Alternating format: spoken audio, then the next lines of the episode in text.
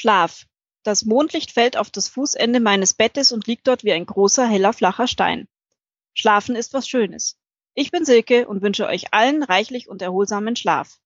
Das war der erste Eintrag, wenn man bei Google das Wort Golem eingibt. Ich wünsche euch einen tollen Tag. Moin. Hier sind der Luis und der. Und der Steffen. Hallo, liebe Zeitreisende. Und hier ist die 88. Folge des Vor 100 Podcasts. Und äh, wir haben heute den 2.6.2018 und vor 100 Jahren, Luis, hatten wir. Den 2.6.1918. Danke, Silke, für das schöne Intro. Ja. Die Folge ist wie folgt aufgebaut. Wir beginnen mit den Hausmeisterthemen, beschränkt auf zwei Minuten, denn Podcaster reden zu viel über sich selbst.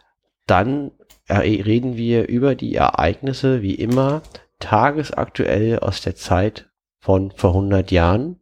Und zum Schluss gibt's als Nachtisch den äh, die Totholz-Rubrik. Und zwar hast du wieder mal Harry Graf Kesslers Tagebuch am Start. Ja. Aha. Und ich spreche über vergessene Stimmen. Okay, dann würde ich sagen, nach diesem etwas hölzernen, aber gewohnten Intro-Teil kommen wir zu den Hausmeisterthemen. Der Herr, der feine Herr, erstarrte seine Eieruhr. Ähm, ich bin natürlich perfekt vorbereitet mit einer Online- äh, Eieruhr. Also wer jetzt sehen möchte, wie Steffen anfängt, hektisch sein Telefon zu malträtieren, der ist jetzt genau in meiner Wohnung richtig. Genau, also äh, ja, ich fange schon mal an. Wir sind bei mir. Ich gucke hier einfach auf die Uhr, Luis. Genau. In, in meiner Wohnung voller Bücher, Schallplatten, Kassetten und anderen schönen Dingen. Und äh, dazu ist auch, gehört auch der Steffen, der jetzt hier in meiner Wohnung ist. Ja, aber ich gehöre nicht zu deinem Bestand. Das stimmt. Nee, ich bin zwar oft hier, aber ich gehöre noch nicht zu deinem Bestand. Das ist wohl wahr.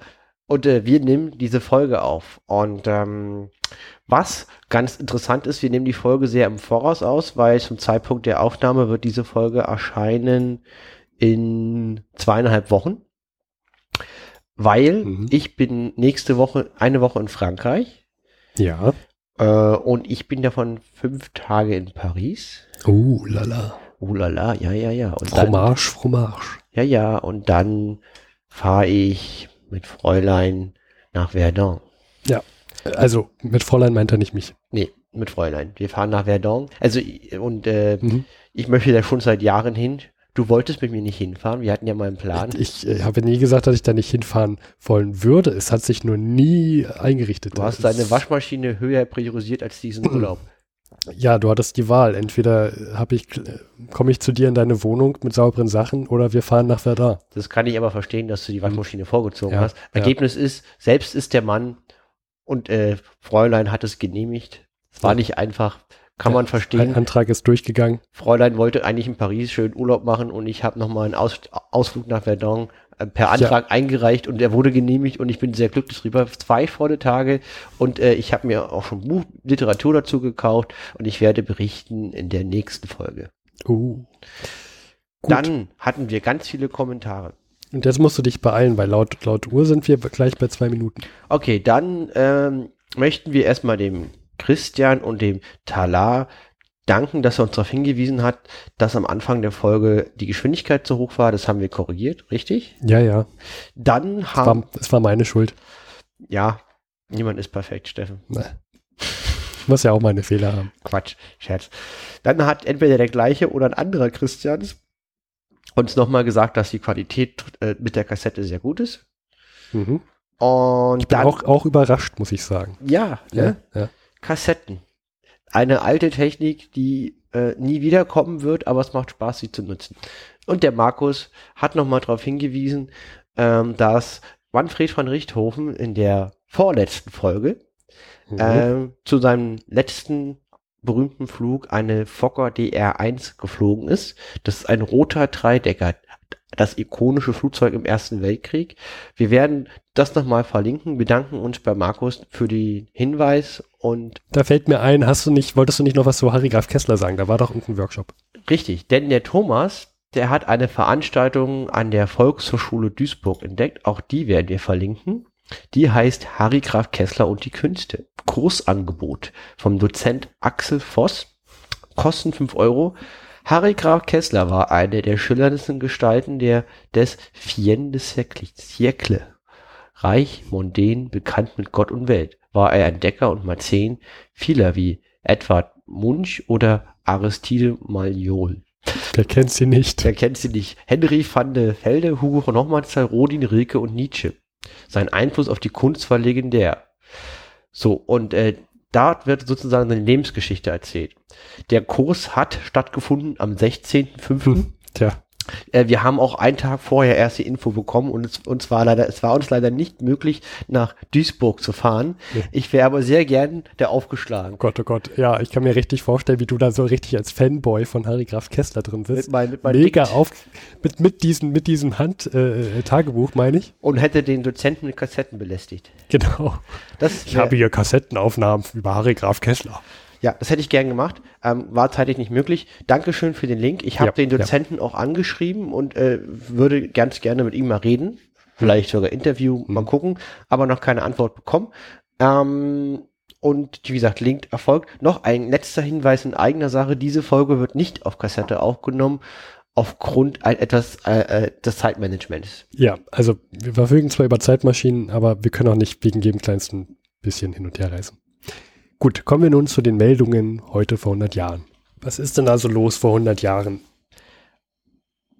Deutsche Truppen im Osten sind wieder mal irgendwo gelandet. Letztes Mal auf der Krim. Jetzt in Georgien. Was ist denn da los? Irgendwie habe ich immer das Gefühl, die sind, äh, wollten die nicht eigentlich an der Westfront die ganze Zeit sein? Ja, das denkt man, aber die sind halt auch in diesem Bürgerkrieg engagiert, um ihre Interessen durchzusetzen. Und jeder Soldat dort fehlt an der Westfront. Wir erinnern uns, im russischen Land gibt es immer noch Bürgerkrieg, auch wenn man offiziell sagt, die Revolution war. Hm? Es ist ein riesiges Land. Nicht jeder, der dort wohnt, ist natürlich damit einverstanden, dass es diese Revolution gab. Und so gibt es also Bürgerkriege im russischen Reich. Genau, die Weißen kämpfen für den ehemaligen jetzt toten Zahn. Die Weißen sind sozusagen die Anti-Bolschewisten und die Roten sind die Bolschewisten. Das sind die beiden Fraktionen. Und man spricht immer von weißen Truppen und roten Truppen. Ja. Äh, so, ich muss noch ganz kurz, ich, ich war jetzt gerade verwundert und musste das doch nochmal nachgucken. Der Zar ist um diese Zeit vor 100 Jahren noch nicht tot. Sehr guter Hinweis. Gut. Der lebt noch. Okay. Den gibt es noch, genau. Und die Weißen kämpfen für den Zahn und die Roten wollen die, das kommunistische Manifest über mhm. den Kommunismus. Dann haben wir genau jetzt in der Zeit von vor 100 Jahren, dass 60.000 Tschechen, und zwar Soldaten unter Waffen, aus, aus Mitteleuropa über Vladivostok evakuiert werden. Äh, Storno, was, wie? Ja, und zwar, ähm, es ist die tschechoslowakische Legion. Das ist ein Verband voller Tschechen und Slowaken, die auf Seite der russischen Armee unter dem Zahn sich gebildet hat, um gegen Österreich-Ungarn zu kämpfen. So, und äh, diese, diese Legion, die ist jetzt verteilt, ne, weil wir haben diesen Bürgerkrieg und äh, wir haben 60.000 Tschechen, die hat sich gebildet im Laufe des Ersten Weltkrieges, weil es gab immer Tschechen, die gekämpft wurden und hat die russische Armee eine extra Einheit aufgestellt und dann hat sie mit weiteren Tschechen und Slowaken, die sich dort eingefunden haben, wurde der Verband größer und es wurden auch viele Kriegsgefangene aus Österreich-Ungarn in den Verband eingegliedert. Weil die Tschechen eigentlich zu Österreich-Ungarn gehörten. Und die wollen aber einen eigenen Staat. Mhm.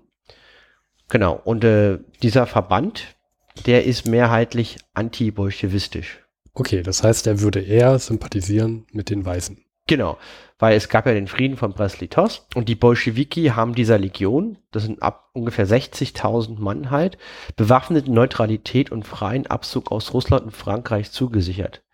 Die haben sich wahrscheinlich gesagt, besser wir machen das, werden die einfach los, weil wir wollen hier unser, unsere Revolution machen und die können uns hier nur stören.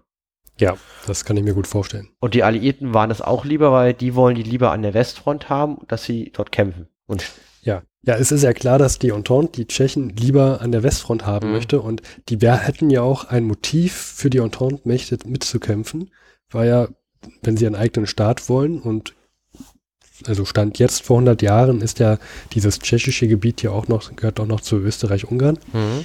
Ist ja klar, dass sie sich auf den Seiten der Entente schlagen möchten und es könnte ja sein, dass wenn man den Krieg gewinnt auf Seiten der Entente, dass nämlich dann Österreich-Ungarn äh, Gebiete verliert und vielleicht ein tschechischer Nationalstaat möglich wäre. Genau. Also das wäre sozusagen das Motiv dieser tschechischen Region. Genau. Und die wollen jetzt auf Seite der Westmächte weiterkämpfen, weil sie sind jetzt nicht so interessiert an diesem Bürgerkrieg in erster Linie. Und die Russen haben es zugesichert, also die, die, die, die, das Rote Russland hat zugesichert, die zu evakuieren. Aus äh, geografischen Gründen müssen die den ganz langen Weg über Vladivostok gehen, über die transsibirische Eisenbahn. Wirklich das andere Ende. Der Welt. Und dann per Schiff über USA an die Westfront. Ist der Plan. Jetzt mhm. gibt es mhm. aber das logistische Problem, dass man die halbe, die ganze Erde umkreisen muss, plus, dass in Russland so mitten im Bürgerkrieg jetzt nicht alles perfekt funktioniert. Ne? Kann ich mir gut vorstellen, ja. Und, äh, also, dass es nicht funktioniert.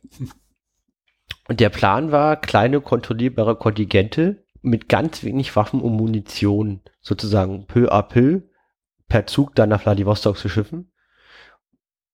Ist aber so nicht passiert. Die Tschechen sind mit versteckten Maschinengewehren, möglichst viel Munition und 1000 Mann pro Zug die Reise sie angetreten. und jetzt so, also wirklich bis, bis auf den letzten Mann alles auskosten. Jeden kleinsten ja. Spot im Zug auskosten und. Alles bis auf die Szene ver verwaffnen, weil das macht ja auch Sinn, ja. weil du weißt ja nie, was dir passiert. Ähm, und zwar, ich habe hier einen Reisebericht, ich lese gerade ein Buch, und zwar Kometenjahre von Daniel Schönflug. Sehr schönes Buch. Ja. Und das behandelt, ähm, da kommen wir später nochmal zu, die letzten Tage des Ersten Weltkriegs. Und dort wird auch die Reise einer Krankenschwester, die sozusagen in einem dieser Züge mit der tschechischen äh, Legion endet, beschrieben. Die tritt auf einmal diesen Zug voller Tschechen mitten in Sibirien und wundert sich da, aber fährt halt mit denen mit, weil das sind tausend Mann unter Waffen und sie wollte auch das Land verlassen. Und sie berichtet halt, dass totale Chaos halt ist. Da, da gibt's dann halt irgendeinen Bahnhof, mhm. den gehört mhm. bei den zu den Weißen, der nächste gehört zu den Roten, dort werden Leute erhangen, dort gibt es halt ähm, ein Gefecht und überall kommen auf einmal bis auf die tausend bewaffnete, bis auf die Zähne bewaffnete tausend tschechische Soldaten an. Und keiner dann, weiß, zu wem die gehören eigentlich. Ja, das wissen die auch selber nicht. Das die haben, die haben ja auch sehr viele Rote innerhalb dieses Verbandes, ne? Mhm. Die wissen halt nur, dass sie da erstmal raus wollen aus diesem Urlaub. Und, und das ist halt sehr, sehr, sehr, sehr lustig. Und am 14. Mai 1918 kam es zu einem Zwischenfall. Und zwar Leo Trotsky veranlasste, ja. den Weitermarsch zu verbieten und die Tschechoslowaken zu entwaffnen. Das sehen diese ganzen Tschechen wahrscheinlich nicht gut. Nein, nicht gern. es gab zum Aufstand ja. und äh, meine Quellen sagen, innerhalb von zwei Wochen nahm die Legion einen Abschnitt von der mittleren Wolga bis Irkutsk am Balkersee und die ganze Strecke weiter bis Vladivostok im Besitz. Das heißt, die haben ja. jetzt da unten irgendwie die, die, da dieses Gebiet so, wird es von ein sehr großes Gebiet, sagen wir es mal so, ja, ja. weil der vom Balkersee bis Vladivostok ist eine Strecke also Vladivostok ist wirklich der äußerste Rand. Ja, das ist eine Strecke. Und wenn die das jetzt an, teilweise auch nur ansatzweise kontrollieren, vielleicht auch nur links und rechts die Strecke oder mhm. die Bahnhöfe oder so. Das reicht ja schon aus, wenn du so ein Streckennetz so kontrollierst. Jedenfalls sitzen da unten jetzt ein Haufen Tschechen rum und kontrollieren das Gebiet. Ja? Ich, ich stelle mir das gerade so ein bisschen zeichentrickartig vor. Da sitzen dann halt so ein Haufen bewaffneter Tschechen. Irgendwie kommt so ein Befehl von Trotzki, der sagt, ihr dürft jetzt nicht weiter. Und dann es kommt irgendjemand auf die Idee, so eine Fahne in die Erde zu stecken und sagen, so, das ist jetzt hier Tschechien. Ja, so, so, so muss man sich das vorstellen wahrscheinlich. Um das Ganze auch noch äh, äh, einfacher zu machen, landen im Vladivostok halt Trupp, englische Truppen. Mhm. Und äh, die Japaner greifen auch ein auf, auf Seiten der Weiße in diesem ja. Bürgerkrieg. Und, ähm, und die, und die, und meine Quellen sagen jetzt, dass sich die, diese Tschechoslowaken bessere Überlegungschancen versprechen, wenn sie weiß sind und halt agieren jetzt so als Speerspitze dieser herannahenden Entente und japanischen Truppen. Weil macht ja Sinn, die kommen ja dahin, die landen in Vladivostok ja. und die gliedern sich da jetzt in diesem Verbund ein und marodieren jetzt da in Sibirien rum. Ja. Also absolutes Chaos. Ja. Sie haben auch, äh, sie führen auch das, einen Großteil des Zarengoldes mit sich, also des Staatsschatzes aus Russland, der ihnen auch in den Würden in die Hände gekommen ist, der übrigens dann über Umwege in Japan äh, endet. Ich habe auch nochmal weiter recherchiert. Das ist auch so, dass, in den, dass es in Russland Bestrebungen gibt, Japan zu verklagen, weil das sehr, sehr, sehr viel Gold war. Irgendwie großen Ordnung von 50 Milliarden Dollar, die, die irgendwie aus Japan jetzt wieder haben wollen im modernen Russland unter Putin, weil damals dieses Zahngold nach Japan gegangen ist, weil das ist dann über diese Region mhm. nach Japan gegangen. Das ja. klingt so ein bisschen so nach der Nibelungen-Saga. Das ist, so, das ist so ein großer, hochbewaffneter Mob, der durch das Land zieht und noch das, das Gold mit sich führt. Und irgendein Hagen von Tronje kommt jetzt an und wirft dieses ganze Zarengold mhm. in das Meer. Ja, also es ist, es ist sehr wirr, weil ja das ist auch nicht homogen. Es ist auch so, das gab dann eine große Versammlung dieser Legion und da sind es auch ein Teil, genau, auf den zweiten Delegiertenkongress ist eine Minderheit äh, zu den Bolschewiki gegangen. Es gab ja auch rote Tschechoslowaken. Dann warum auch nicht? Wenn da schon Chaos herrscht, dann aber richtig. Also Russland passiert sehr viel.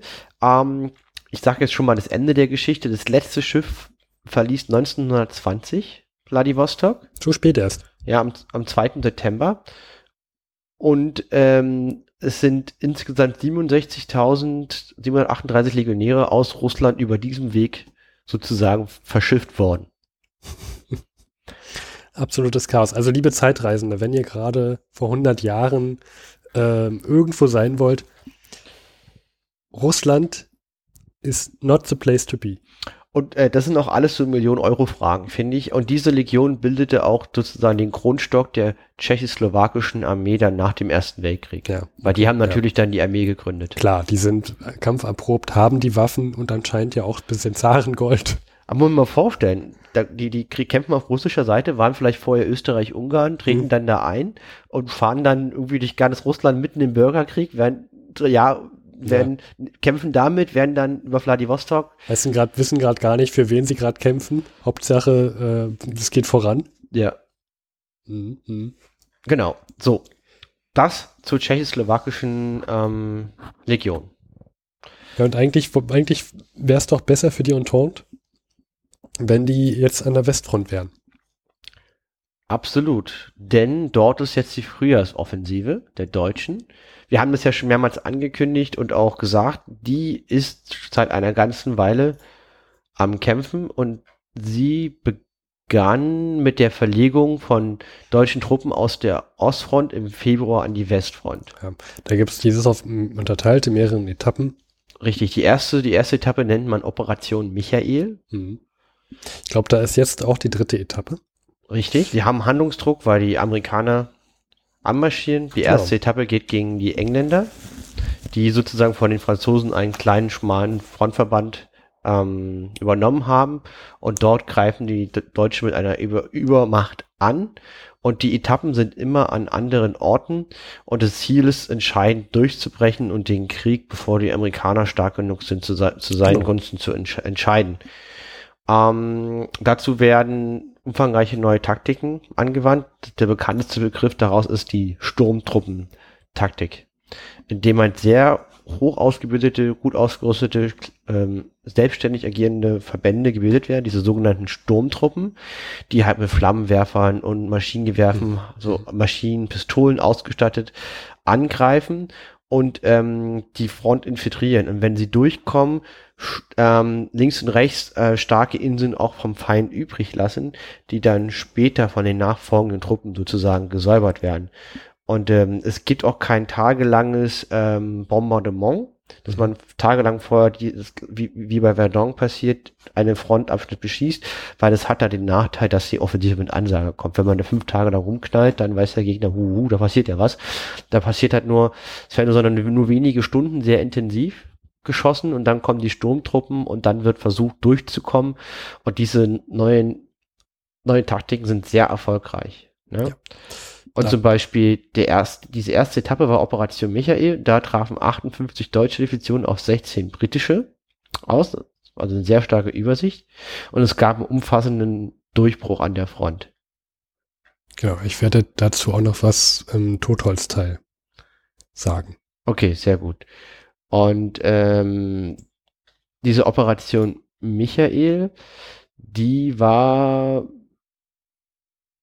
genau, die war sozusagen an dieser Nahtstelle zwischen England und Frankreich und es konnte ein, ein, ein Einbruch von 65 Kilometer erzielt werden. Also das ist schon ziemlich viel. Das ist, wenn man mal die Schlacht bei Verdun sich ansieht, wo es nur um mehrere hundert Meter, teilweise auch nur einstellige Kilometer ging.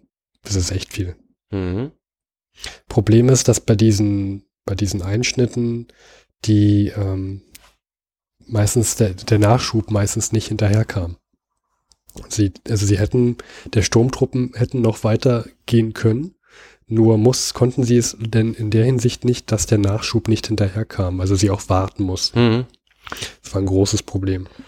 Genau, also die Logistik war sozusagen gar nicht in der Lage, diese mhm. Durchbrüche, wie gesagt, auszunutzen. Du, du musst ja auch diese riesigen Kanonen auch, musst ja irgendwie bewegen. Das, das sind ja, die sind ja immens schwer. Mhm. Und äh, jetzt in der Zeit von vor 100 Jahren haben wir die Operation Blücher York. Mhm. Und die geht sozusagen direkt auf Paris zu, auf die Marne. Genau. Und ähm, diese Schlacht ist sozusagen vom 27. Mai bis 6. Juni, auch Harry Graf Kessler erwähnt das äh, in dein Tagebuch. Und ähm, man, man, hier kommt man genau in der Zeit von vor 100 Jahren bis zu 92 Kilometer an Paris ran. Und es hier sind auch wieder 29 deutsche Divisionen beteiligt. Wie gesagt, an der davor waren es über 70 und jede, jede Division, das sind fünfstellige Mannstärken. Also was da bewegt wird, ist sehr, sehr groß und ähm, und äh, das ist jetzt äh, also der deutschen Führung ist auch ganz klar, das ist es. Ja. Alles oder nichts. Und das wird auch, also das wird auch Kaiserschlacht genannt, weil der Kaiser ist nominal der Oberbefehlshaber von an dieser Schlacht und auch der Kronprinz ist an führender Stelle involviert mhm. und das zeigt halt auch, wie wichtig das ist, weil der Kaiser darf eine Schlacht eigentlich nicht verlieren, weil er symbolisiert ja dieses Deutsche Reich und hält das zusammen, genau wie der Kaiser das Österreich-Ungarn zusammenhält. Und wenn sie den auch positionieren, wissen sie, wissen alle Beteiligten. Hier geht's jetzt ums Endspiel. Hier geht's ums Ganze. Mhm. Ähm, übrigens, die Pariser Bevölkerung, die kommt jetzt schon in Panik, mhm. denn so weit dran ist das deutsche Heer noch nie gekommen. Absolut. Und ähm, es gibt jetzt also sehr viele Flücht Flüchten aus Paris. Und auch die Regierung, ich bin mir gerade, muss ich zugeben, nicht sicher, ob sie schon geflüchtet ist oder noch überlegt zu flüchten, ähm, auch weiter südlich. Also auch da ist vielen Franzosen klar, dass Paris vielleicht eingenommen werden könnte. Und ähm, das wird noch spannend werden. Und ähm, aktuell ist aus deutscher Sicht aus der Zeit von vor 100 Jahren das Glas halb voll. Um, ähm, also das merkt man auch an Harry Graf Kessler.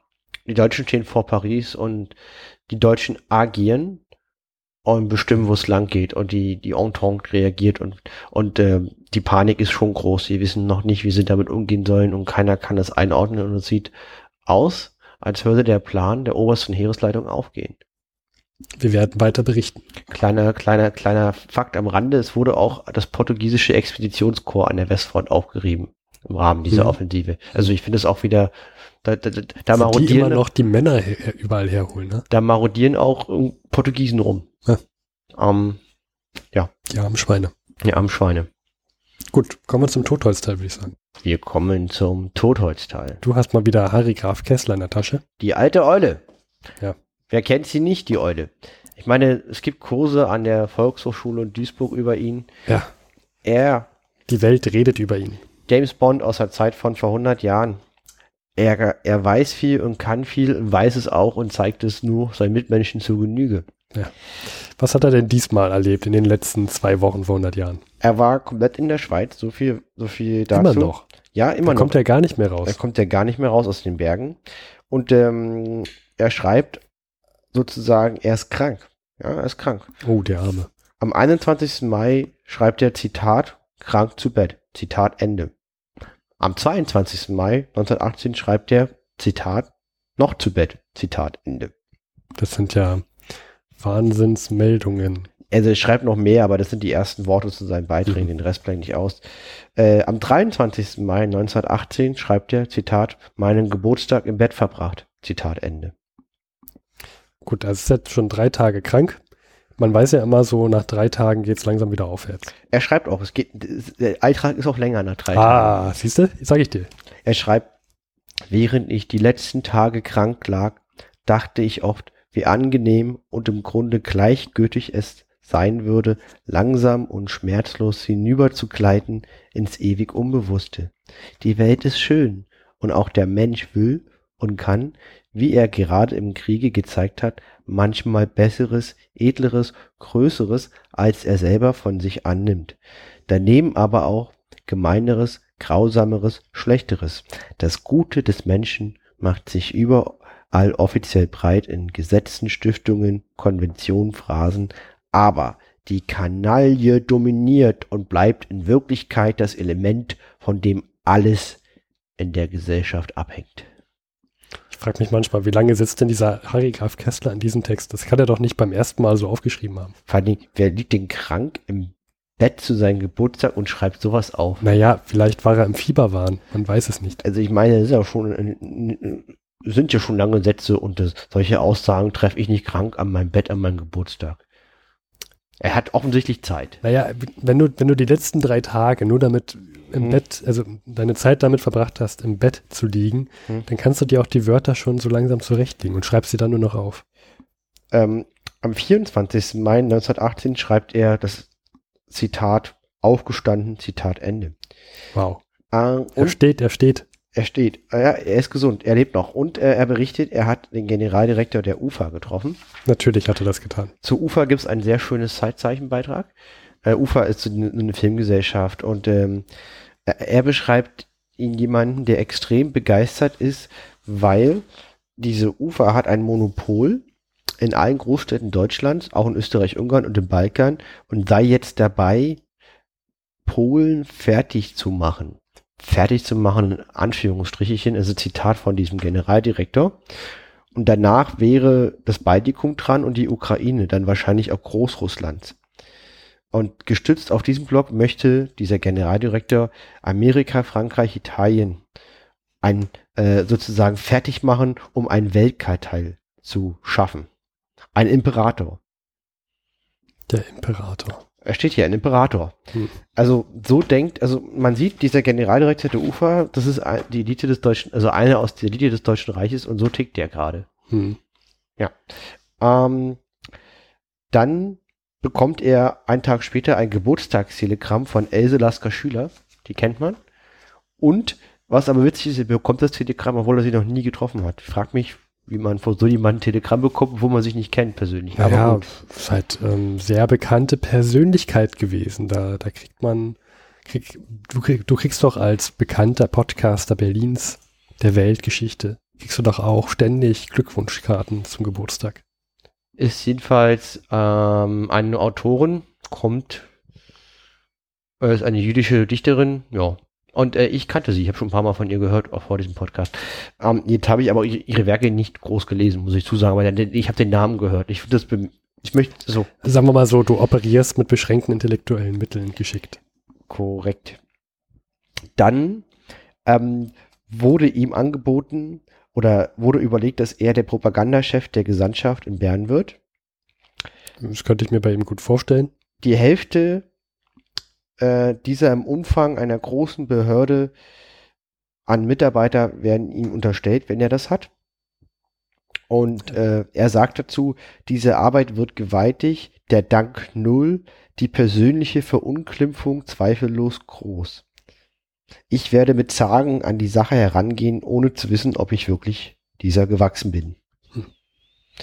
Ja, und äh, ähm, also er möchte das gar nicht machen. Ja. Was? Er will das gar nicht tun? Das kann ich mir gar nicht vorstellen bei Harry Graf Kessler. Nee. Und ähm, sagt er warum? Genau.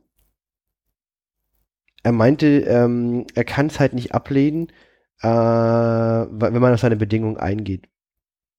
Ne, er sagt es halt, weil ähm, wenn es zu Friedensverhandlungen kommen kann, so ist es allerdings diese Stellung äh, ist von immenser Bedeutung, weil von ihr die öffentliche Meinung abhängt.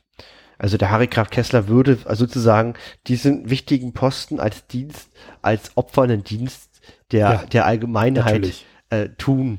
Und Sehr nur nobel von ihm. Als, Nob, als nobler, ja. genau, als nobler Gesinnung, um der Welt einen Dienst zu erweisen, würde er dann dieser Pro den Propagandachef der deutschen Gesandtschaft in Bern werden.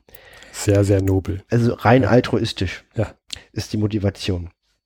Drei Tage später, Zitat, die Ernennung zum Propagandachef ist mir erspart geblieben. Ah. Weil das wird jetzt ein Major Fiertsch und er sagt dazu lapidar, wie es nur Harry Krag Kessler kann, die Militärs wollten eben herrschen. Er sagt noch, Persönlich bin ich froh, denn ich hätte viel Arbeit, Feindschaft und wenig Dank gehabt. Ja, das wahrscheinlich. Aber ich kann mir so vorstellen, insgeheim wollte das doch eigentlich schon machen. Ich glaube auch. Der, es ist, das klingt so wie so ein Herabspielen. So eigentlich wollte ich es gar nicht machen. Ja, das kann ruhig ein anderer machen. Das ist so wie, wie, wie Sandro Wagner, der, der nicht äh, hier zur WM, in WM-Kader ist und sagt, eigentlich will ich gar nicht bei der Nationalmannschaft spielen. Wer, wer will schon zur WM fahren? Ach, stop. Ach, vor allem für Deutschland spielen ist das so ein unerfolgreiches ja. Team. Das hat ein Sandro Wagner nicht nötig. Ich habe auch ganz viele Kandidaten auf Arbeit, die immer Sachen nicht wollen und nicht annehmen wollen. Ähm, genau. Wenn man dann wenn man dann doch sozusagen jemand anders das macht, ist, ist man dann doch traurig auch. Ja, ja. Man kennt das. Ähm, jedenfalls äh, zur Frühjahrsoffensive schreibt er noch ganz viel. Ich werde das jetzt nicht wiederholen, weil wir das vorher gesagt haben. Er sagt halt, ähm, unsere Truppen haben die Mahn erreicht und er beschreibt halt das, was er weiß und sieht dem Ganzen optimistisch entgegen. Und das war mein Harry Graf Kessler Teil. Äh, erstaunlich kurz als für gewöhnlich. Er war also, halt krank. Ja, stimmt. Und er hat den Job nicht bekommen, den er, den er eigentlich wollte, aber offensichtlich. Das arme Haschel. Ähm, ich finde ja, dass unsere Zeitreisenden ähm, durchaus gerne Genesungsbriefe schreiben könnten, uns schicken könnten. Mhm. Wir würden sie dann in die Zeitmaschine äh, reinlegen und ihm nachträglich zu, zukommen lassen. Mit Vic Medimind. Ja, genau. Und dann gucken wir, ob sich sein Tagebucheintrag ändert, ob da denn drin steht, heute Telegramm bekommen mit Vic Medi-Night. Ich würde ihn noch gerne fragen, ob er kalte Wickel hatte. Äh, vielleicht hat er sich Wadenwickel gemacht. Man weiß es nicht. Sowas schreibt er nicht. Also das profane Leben ist, ist für einen Harry Kessler nicht von Relevanz. Ja. Ähm, kommen wir mal zu meinem Totholzteil. Äh, ich frage dich mal, Luis, was lese ich denn? Du liest ähm, von vom Autor von The Last Post, aber das genau. ist Max Arthur heißt er. Genau, von Max Arthur liest du Titel, Voices of the Great World War. Uh, Forgotten Voices of the Great War, genau. So, genau. So ähnlich. Und er hat mir das Buch gerade nicht hingehalten. Ja. Ja, aber, ne? Ja, ist gut erinnert, gut erinnert. Ähm, ich hoffe, du hörst mir sonst besser zu, als über, wenn ich über den Titel spreche. Ähm, ich habe heute gar nicht so viel mal wieder in diesem Buch, denn wir probieren ja das einigermaßen chronologisch heute so vor 100 Jahren aktuell zu besprechen. Und da gibt es ja nur einen Eintrag ähm, ja, und äh, gibt es ja nur einen Eintrag, nämlich äh, Battle of Kent Kentini, Kentini, ich weiß es leider nicht, wie man es ausspricht, vom 28. Mai. Äh, sagt dir kan Cantigny, Cantigny, Cantini, sagt dir das was? Cantigny. Nein, das ist in Frankreich ungefähr 100 Kilometer nördlich von Paris. Da war nördlich Richtung Osten äh, ja, kann man so sagen. Also es ist wirklich nördlich von Paris. Da war trotzdem, da hat es gestunken. ja, schöne Zusammenfassung. Und da haben wir den Private John Figarowski. Und der war in, das war ein US-Amerikaner. Oh, wir haben mal einen, einen Ami. Genau. Und er beschreibt, wie dieses Battle losging. Wir haben ja schon ausführlich über diese Frühjahrsoffensive der Deutschen berichtet und dieses Battle of Cantigny, Cantigny, wie auch immer, äh, war sozusagen ein Versuch von den US-Amerikanern, sich den Deutschen zu stellen und sie auch zu attackieren, indem man eine, genau auch eine neue ähm, Art Taktik ausprobierte, nämlich ähm, man hat, es gab diese Sturmeinheiten, und dann gab es zuerst ähm, Gefeuer, auch aus Maschinenpistolen. Und danach sind dann sofort die, die Leute aus den Schützengräben rausgerannt und immer etappenweise nach vorne und haben den nächsten Graben, die nächste Linie einge, einge, eingenommen. Dann kam äh, wieder Trommelfeuer. Ähm, das endete dann, sodass sie dann wieder aus den Gräben rausstiegen und wieder zur nächsten Frontlinie laufen wollten und so weiter. Und das wirkte auch erstaunlich gut. Also das war so ähnlich, was du mit diesen Sturmangriffen äh, ähm, erzählt hast. Und der war halt hier bei diesem Battle of Cantigny, was erfolgreich war für die US-Amerikaner ähm, am 28. Mai 1918. Und er sagt, äh, dass sie, also es fing sehr früh an, schon um 6 Uhr morgens. Und es wurde so organisiert, dass diese, ähm, dass sich alle Offiziere, ähm, dass die die Uhren synchronisiert haben vorher. Also es sollte wirklich pünktlich losgehen, jeder gleichzeitig. Kennt man aus alten Filmen, Uhrenvergleich. Wenn man, wenn man keine, mhm. wenn man kein Internet hat oder keine Funkuhr. Mhm. Da gab es auch mal eine schöne Serie aus den 90ern. Ich glaube, Jesse Parker oder sowas. Ja. Ach ja, ich bin alt. Ähm, genau, und dann beschreibt er halt, wie das hier so vonstatten ging. Also die, die Tausende von, von Gunfire, also. Ja, Artilleriebeschuss. Ja, genau. Also das fing an, über den Köpfen loszuschießen und dann sprangen sie danach aus ihren Schützengräben hervor und ähm, liefen sofort zu den nächsten äh, Gräben und haben sich halt so vorgearbeitet. Die ganze Zeit ging das immer. Es war auch so laut, es waren wirklich Tausende von, von Maschinen, äh, von, von, von Artilleriefeuer, dass, dass man nichts hören konnte. Und dann beschreibt er hier, er hat den Befehl bekommen, zu jemandem sich hin vorzuarbeiten und den zu einer anderen Richtung zu lenken. Also er sollte woanders hingehen. Und er meinte, das hatte gar keinen Sinn, dieser Person das irgendwie zuzurufen, weil man es überhaupt nicht verstehen konnte. Also musste er Folgendes machen. Er musste jetzt zu der Person hinlaufen und so, wenn diese Person ihn sieht, ihm mit Handzeichen die Richtung anzuzeigen. Ähm, und das war so, dass sie in einem riesigen Weizenfeld standen. Und natürlich haben sich die, die Deutschen auch gewehrt, hatten auch Maschinenpistolen und haben auch natürlich Leute gesehen, die, also die US-Amerikaner gesehen, die da hin und her laufen.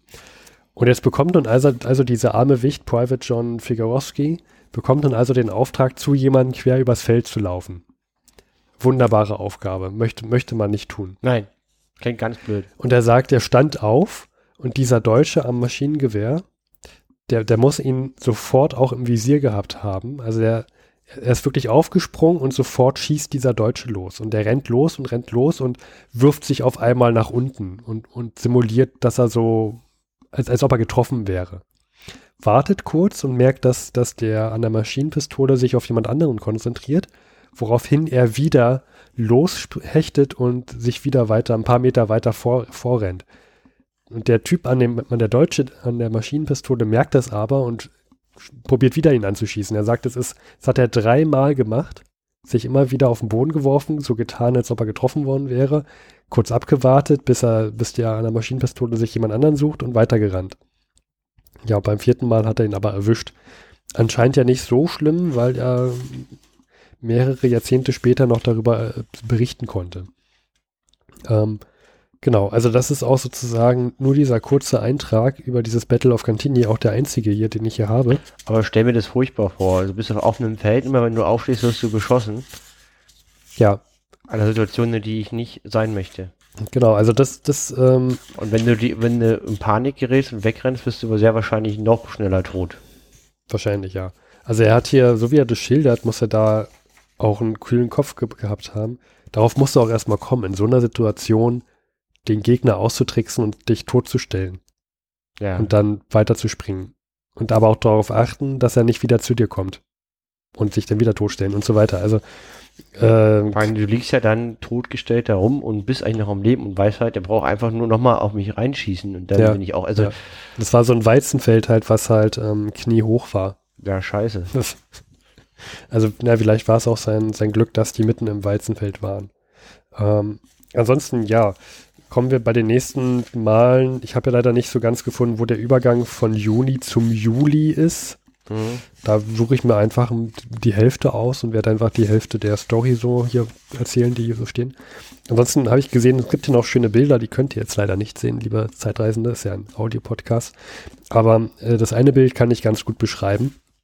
Und zwar stehen ähm, Briten und Amerikaner zusammen auf einem Bild und ein Brite hält einen Baseballschläger in der Hand und darunter ist die, ist die, so eine, so eine Art Spruch aufgeschrieben, was dieser Brite gesagt haben könnte.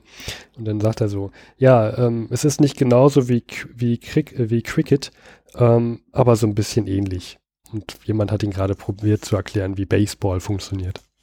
Also da auch ähm, Gemeinsamkeiten und Unterschiede wurden dort gefunden und sind auch hier in diesem Buch abgelicht, abgelichtet. So viel zu, also sehr kurzer Teil heute. Ähm, beim nächsten Mal dann ein bisschen mehr, da gibt es dann mehr Geschichten dazu.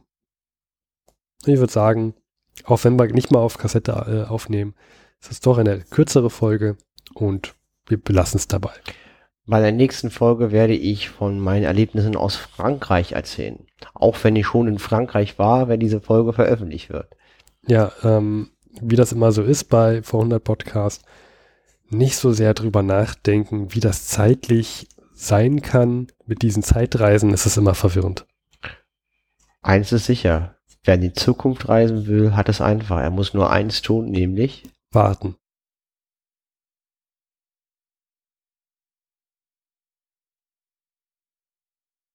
Die vor 100 Outtakes.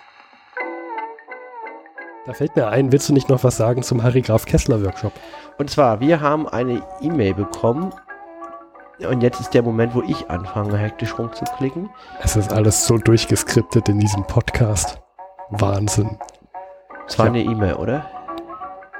Du hast eine E-Mail geschrieben. Du hast einen wir haben einen Kommentar bekommen. Ja. Oder eine E-Mail bekommen und es wurden E-Mails geschrieben. Ich kann dir nicht mehr dazu sagen.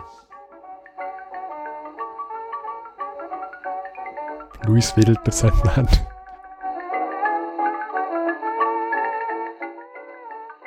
Taunt lieber die Tschechen, Tschech, Tschechen ist ein komisches Wort, äh, Tschechen.